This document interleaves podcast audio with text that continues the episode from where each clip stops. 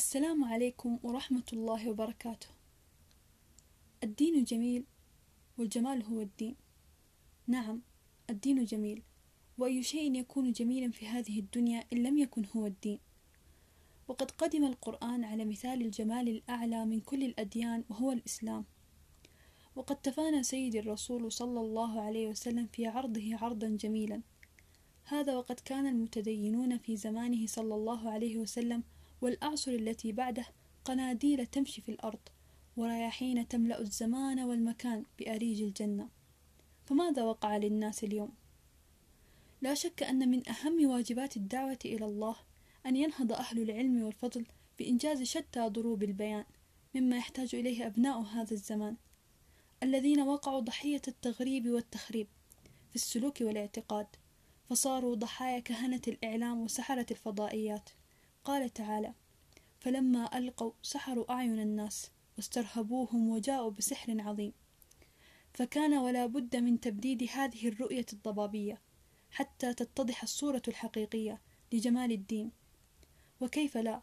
والله جميل يحب الجمال ولا يرضى لعباده إلا أتم الجمال. قال تعالى إن الدين عند الله الإسلام. فإن جمال الدين يمتد ليشمل علاقات المسلم الثلاثة. علاقته بربه وعلاقته بالإنسان وعلاقته بالكون. وأن الدين الإسلامي ظهر بكلا الجمالين الداخلي والخارجي وأنه لا يمكن لأي جمال منهما أن يرد دون الآخر وهذا عين اليقين. لقد شعرت كما شعر غيري الكثير أننا في حاجة ماسة إلى تذكر أن الدين جميل حقا. لا ينبغي على المؤمن الفطن أن تعميه غلطات بعض الناس مهما قبحت عن محاسن الدين فينضم إلى عدد كبير من الجاهلين.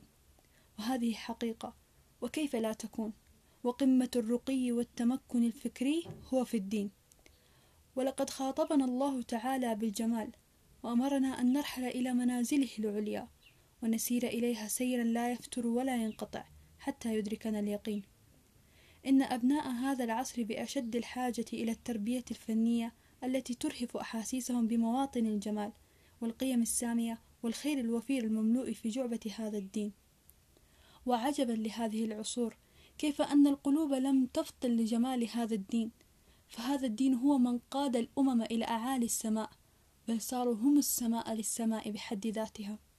دعني أخبرك معلومة إن الشمس قمر والدين شمس.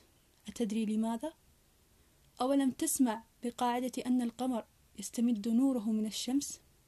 لطالما خاطب الله القلوب قبل العقول فقال تعالى فإنها لا تعمى الأبصار ولكن تعمى القلوب. وقال جل في علاه ألا بذكر الله تطمئن القلوب؟ وقال ذو العزة والجلالة ذلك ومن يعظم شعائر الله فإنها من تقوى القلوب. أولم تتساءل لماذا كرر الله القلوب في خطابه ولم يقل العقول؟ لأن في القلب من يسكنه وهي الروح. نعم إن الدين مرتبط بالروح وبالقلب. فقد قال سيدي صلى الله عليه وسلم ألا وإن في الجسد مضغة. إذا صلحت صلح لها سائر الجسد. وإذا فسدت فسد لها سائر الجسد. ألا وهي القلب.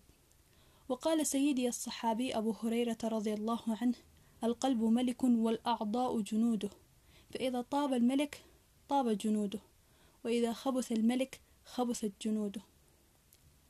الشكر لله على نعمة هذا الجمال الدين الإسلامي. وأسألك اللهم أن تهدينا إلى ما تحب وترضى وتجملنا به في الدنيا والآخرة. وأختم فقرتي هذه بما قاله الصالحون في الفرقان. ربنا اغفر لنا ولإخواننا الذين سبقونا بالإيمان. ولا تجعل في قلوبنا غلا للذين آمنوا. ربنا إنك رؤوف رحيم. والسلام عليكم ورحمة الله.